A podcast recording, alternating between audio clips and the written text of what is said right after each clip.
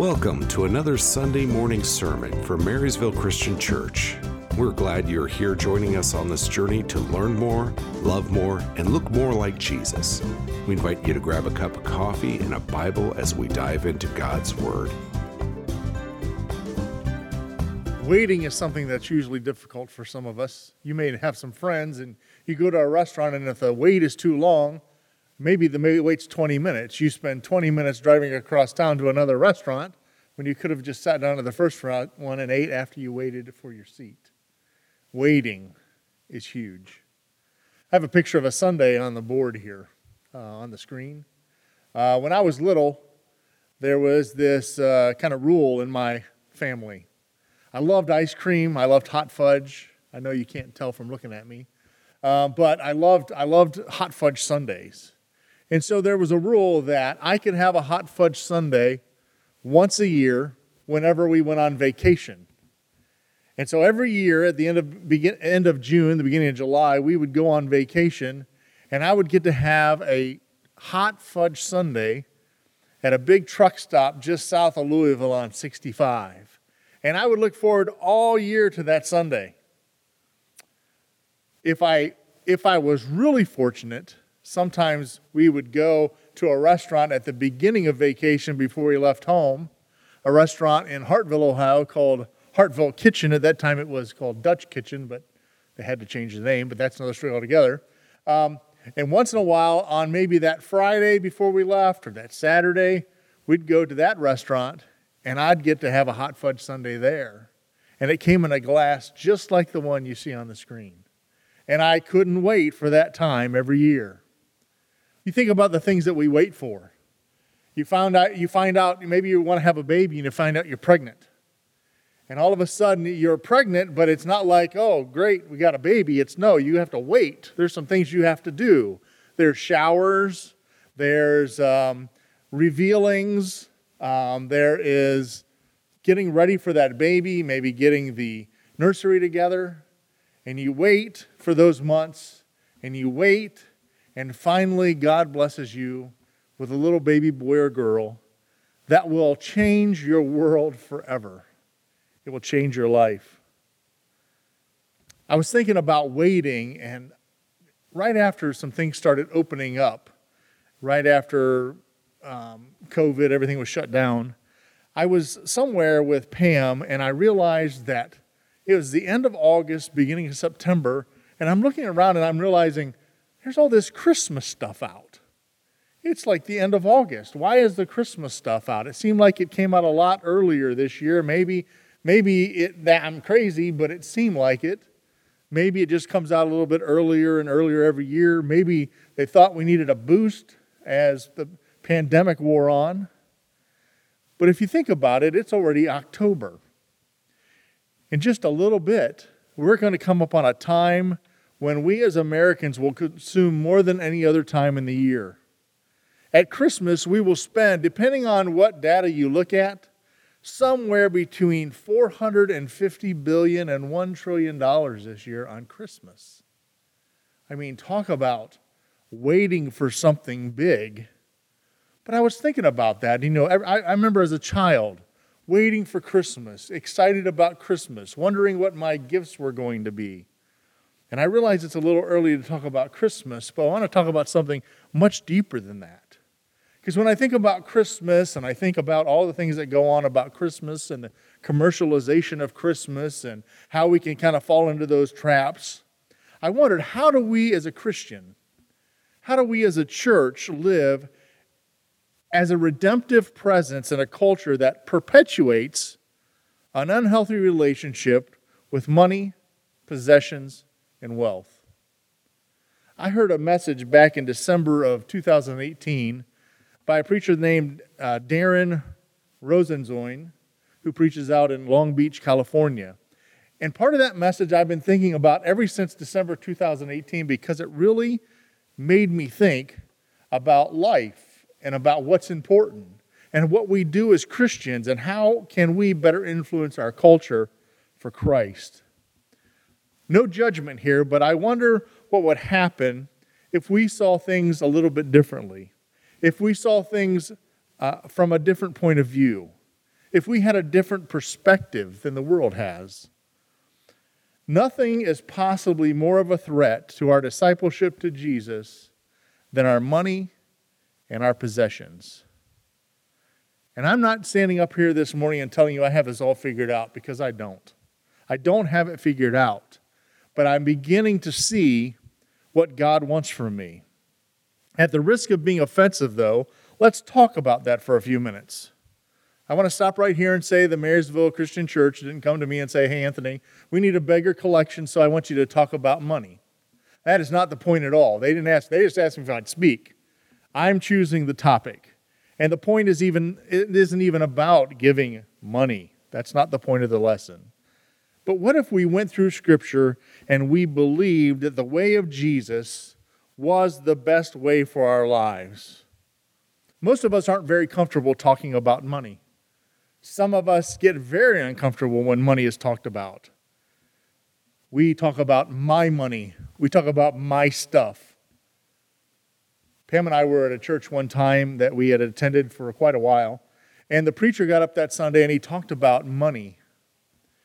And I thought he did a fantastic job talking about money and kind of trying to lead the congregation in a thought process that would help them be better stewards of what God had blessed them with. And as we went out to our car, we had to leave like right after the closing prayer that morning because we had a, somewhere to be.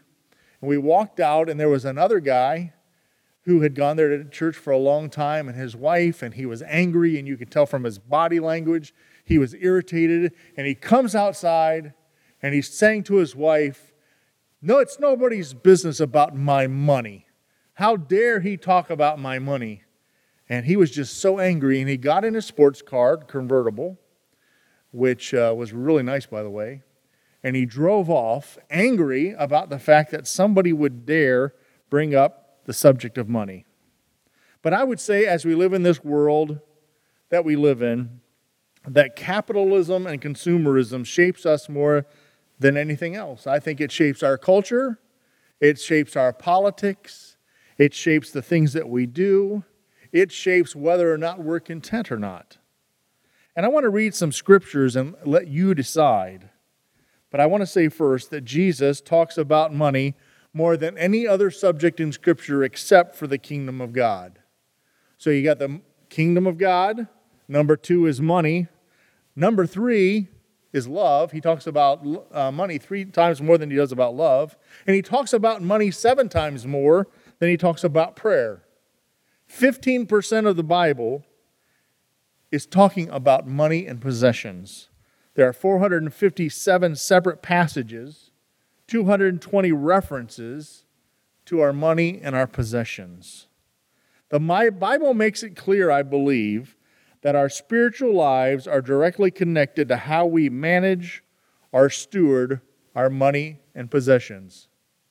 I want to look at two passages this morning in Scripture and then give you one to go to maybe uh, think about throughout the week and talk about the implication of this point that our spiritual lives are directly connected to how we manage or steward our money and possessions. The subpoint here is that God's blessings in our lives are definitely connected to how we deal with people that have needs. I should frame, we should frame our lives and our actions and how we treat people by how God has blessed us in our lives. Scripture should shape our worldview. In a world of divisiveness, you know, we live in a world where everybody wants to argue, everybody wants to disagree. We have an election coming up. We've got all this divisiveness, divisiveness, but yet Scripture should shape our worldview. Scripture should shape how we treat each other. Scripture should say should shape how we tell the truth we should not look at the world and decide how to read Scripture. We should read Scripture and decide how we ought to interact with the world. And if you don't get anything else from today's lesson, you don't remember anything else, I would encourage you to remember that statement.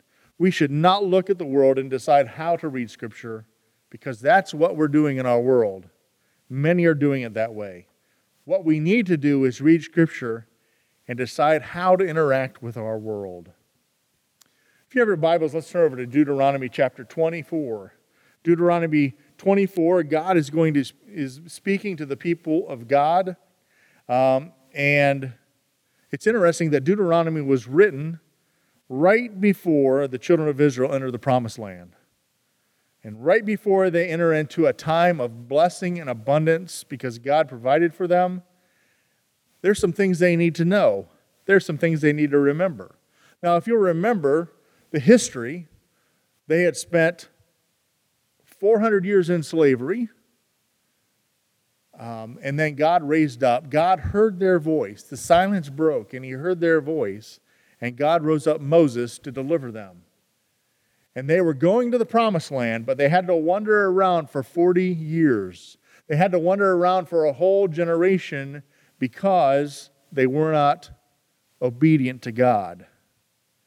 But before they enter the promised land, right before they enter that expectation, that thing that they've been waiting for, the book of Deuteronomy says this it says, Remember these things. Remember when you go to have your own land, when you go to have enough money, when you go to get the job of your dreams, when you have money to store up for yourselves. Remember in the wilderness you were dependent on Yahweh. When you have an abundance, remember you depended upon God. Let's read uh, Deuteronomy chapter 24, verses 17 through 22. Do not, do, not pro- do not deprive the foreigner or the fatherless of justice, or take the cloak of the widow as a pledge. Remember that you were slaves in Egypt, and the Lord your God redeemed you from there. That is why I commanded you to do this. He says, Remember where you came from. And the reason I'm having you to remember these things is because you need to remember where you came from, so therefore you'll know how to treat other people. Verse 19 When you are harvesting in the field and you overlook a sheaf, do not go, go back and get it. Leave it for the foreigner, the fatherless, and the widow. Say that with me. The foreigner, the fatherless, and the widow. He says, So the, let the Lord your God may bless you in all the work of your hands. When you beat the olives from the trees, do not go over it a second time. Leave what remains to the foreigner, the fatherless, and the widow. When you harvest the grapes in your vineyard, do not go over the vines again.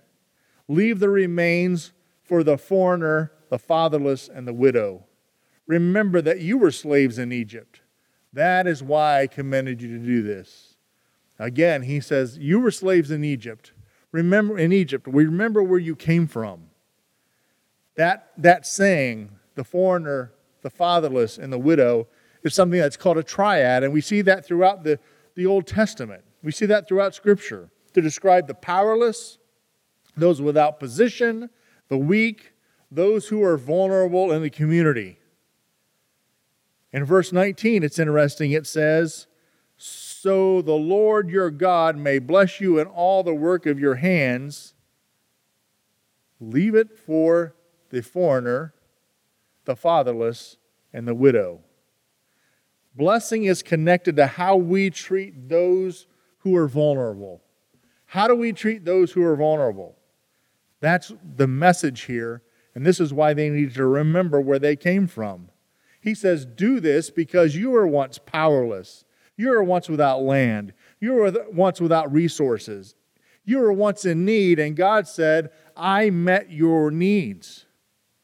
Why do it? So they could relate, so they could have sympathy, so they could have empathy for those who were vulnerable, those who didn't have what they had. He says, You receive grace, so be gracious. God blessed you, bless others. All of life is a gift. Scripture tells us all of life is a gift. We're not owners, we're managers, we're stewards of someone else's things, and that someone else is God. What God has extended to you, He says, extend to others. As you read through Scripture, you realize the Israelites got in trouble later on after they entered the promised land. They set up their cities, they did their thing, they were very successful. um, but they weren't always obedient. And we realize that eventually they did the same things that their they were, they, were, they were upset about when they were coming out. When they, when they cried out to God and He heard their cries and He delivered them from Egypt, they enslaved other people. They did the very things to other people that they wanted to get out of. Love the stranger. Share our things as if it is theirs. Perspective is everything.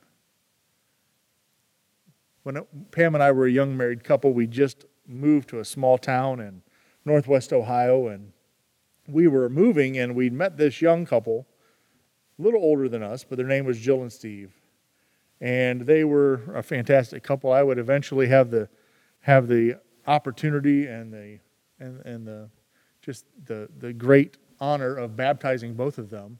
But they had just gotten this brand new van.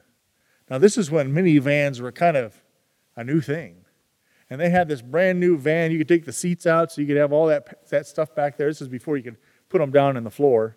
And we were moving, and Steve said, Hey, just use our van, because we were trying to figure out how we were going to get something. Just use our van. And I, and I was like taken back because I'm like, That's your brand new van. You don't even have the sticker off of it yet. He's like, No, no, no. Just, just treat it like it is yours. That's a lesson that I have had a hard time learning over the years. I've had a hard time sharing some of my things. I'll share some of them, but I, I, am just not, I'm not so sure about sharing some things. But I never will forget, he said, treat it like it was yours. And we used that van, and I remember being so careful not to, to get a scratch on the inside and make sure there didn't get any bumps on the outside. But I think I learned a lesson that day about what it means to really um, share what we have that God has blessed us with to bless other people. You know, as long as we're staying up with the Joneses or the Kardashians or whoever, um, we won't get where we need to be. But God says, remember where you came from. The world is constantly wanting us to be in a state of discontent. The world is constantly trying to get us not to be content. That's why Apple comes up with an iPhone every so often. That's why there's a new year, there's a new thing that you need to get because you need to not be left behind when your possessions. But I would say for us as Christians, I don't want to spend too long on that, but as long as our media intake is Instagram, Pinterest, and Facebook and Amazon, every time we click on something, that there's an artificial intelligence that's calculating and curating an algorithm to feed us into a loop of discontent. I mean, read about it, check it out. That's what it's for. And you know, if you decide you want to get off, sometimes they'll throw something in there that you don't even like, that you don't even want to see, or you disagree with, because that'll keep you up on there a little bit longer. It's amazing what they can learn from you when you click here and you click there. They can determine who you're going to vote for, what your gender is, they can determine a whole slew of things just by what you click on. Now imagine the enemy, who's not artificial intelligence, cur- curating your life to be anything other than who Jesus wants you to be.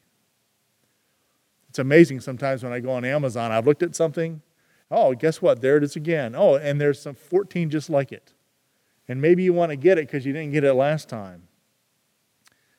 There is a way as Christians we need to live, and Satan certainly doesn't want us to do that. And our world is not helping us along, and we would really do well to realize that. I don't often uh, recommend movies or documentaries, but there's a, a new uh, movie on Netflix called uh, Social, Social Dilemma. And it talks about a lot of these things how our world and our culture and how those who are in charge of technology are trying to take over our lives. And if you look around a restaurant and you see the family sitting there and everybody's on their phone, you know they're doing a pretty good job. They're doing a pretty good job of helping us to be discontent. Another passage, when I think about waiting for a child, um, I remember waiting for our child and, and, and just all of the anxiety that comes with that, along with the excitement Um, but at the end of Malachi, it was promised that there would be a Messiah coming. John the Baptist comes along, and he's a long awaited prophet. There had been 400 years of silence between the end of the Old Testament and the beginning of the New Testament. The Jews were waiting 400 years, 14 generations, for the silence of God to be broken, waiting for a word from God, waiting for this prophet, this forerunner, to break the silence. Again, 400 years, just like Israelites were in slavery for 400 years. Now there's 400 years of silence between the Old and the New Testament. Um, we have the end of Malachi, this promise that there will be a Messiah that's coming. But first, there will be a messenger, and his, he is going to prepare the way of the Lord. And then 400 years of silence. Then the messenger arrives, and it's John the Baptist, Jesus' cousin. He's wild, exactly like we would might expect. He's wearing camel hair. He's living in the wild. He's living off the land. He's almost like a wild man coming from all, and, and people are coming all, from all over to see this prophet. In Luke, you get his message. And maybe it's what you would expect initially in Luke chapter 3, verses 7 through 9. All these people are coming out to hear John the Baptist and what he has to say. Both Gentiles and Jews alike. They're coming out to the desert to see this John the Baptist and hear his message. And, initially, it's exactly what you would expect. John said to the crowds coming out to be baptized by him, You brood of vipers, who warned you to flee from the coming wrath? Produce fruit in keeping with repentance. And you do not begin to say to yourselves, We have Abraham as our father. For I tell you that out of these stones, God can raise children of Abraham. The axe is already at the root of the tree, and every tree that does not produce good fruit will be cut down and thrown into the fire. So he says, The judgment is coming. The judgment is coming, and if you don't bear fruit, you're going to be like that tree that is chopped down and thrown into the fire. And he gets their attention because in verse 10, what do they say? What should we do then? The crowd's asking. I mean, they don't want to be chopped down, they don't want to be thrown into the fire, they don't want to have the judgment. And John answers Get ready because now the prophet is breaking the silence. They say, What should we do to avoid this? Verse 11 John answered, Anyone who has two shirts should share with the one who has none, and anyone who has food should do the same. That's it? That's what we should do to get ready for the Messiah? I mean, they were probably expecting something a little more spiritual. 400 years of silence? And you tell me to share? I learned that in kindergarten. Even the tax collectors, the worst of the worst, they were hated and despised by their own people. Verse 12 and 13, and even tax collectors came to be baptized. Teacher, they asked, What should we do? And what's he tell them? Don't collect any more than you're required to, he told them. Then the Roman soldiers come. Talk about being despised by the Jews I mean, they didn't like the tax collectors, but they really hated the Romans. So the Roman soldiers are there, and then some of the soldiers asked him, And what should we do? And he said, Don't extort money, don't accuse people falsely, and be content with your pay.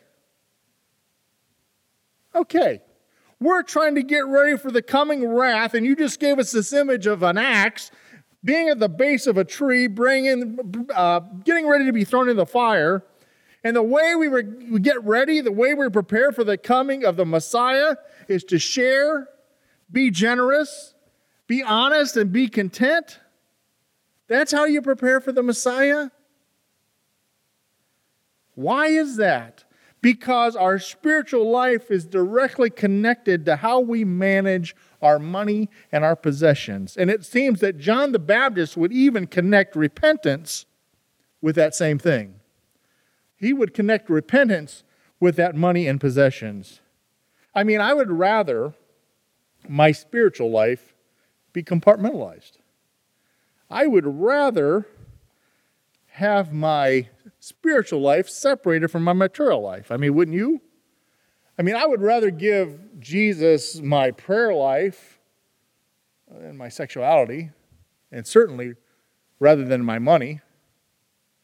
I would rather give Jesus my five minute devotional from a small little devotional book um, than the rest of my time and let Him manage the rest of my time and possessions. Let Him manage my wallet and my bank accounts. But that's not what He came to do. Repentance means everything, it means rearranging our lives around Jesus, rearranging everything around Jesus. Repentance means to change one's mind, to change one's direction. It's about realigning our lives around the way of Jesus. He's Lord of everything. So everything in life has to shift and change. Relationships, finances, time, interest, passions, talents, hobbies, our dreams. John the Baptist broke the silence. And what he said to us is you need to be people who are generous, honest, content. You need to be people that share. Hmm. Be honest. That means tell the truth. Be generous. That means to share my things. Be content. That means to stop looking at what I don't have so much that I can't even enjoy what I do have. Rearranging our life around Jesus. I'd like to leave you with a passage in Matthew chapter 6, verses 19 through 20, verse 24. Because Jesus knew he had competition. He knew things, there, were, there was something that would be competing against what he wanted for our lives. If you read through Matthew 6, 19 through 21 and 24 with me, and I would encourage you to look at this passage throughout the week and really kind of deep dive into what this means. He says, Do not store up for yourselves treasures on earth where moth and vermin destroy and where thieves break in and steal, but store up for yourselves treasures in heaven where moth and vermin do not destroy and where thieves do not break in and steal. For where your treasure is, there your heart will be also. And if you drop down to verse 24, he says, No one can serve two masters. Either you will hate the one and love the other, or you will be devoted to one and despise the other. You cannot serve both God and money. So I think the question for us is do we own our stuff? Does, does our stuff own us? We hope you enjoyed today's message. If you'd like to learn more about Marysville Christian Church and connect with us, be sure to go to our website, marysvillechristian.org. If you are near the Marysville area, we would love to have you join us on Sunday morning. We have our Bible study classes at 9 a.m., and our regular worship service is at 10 a.m.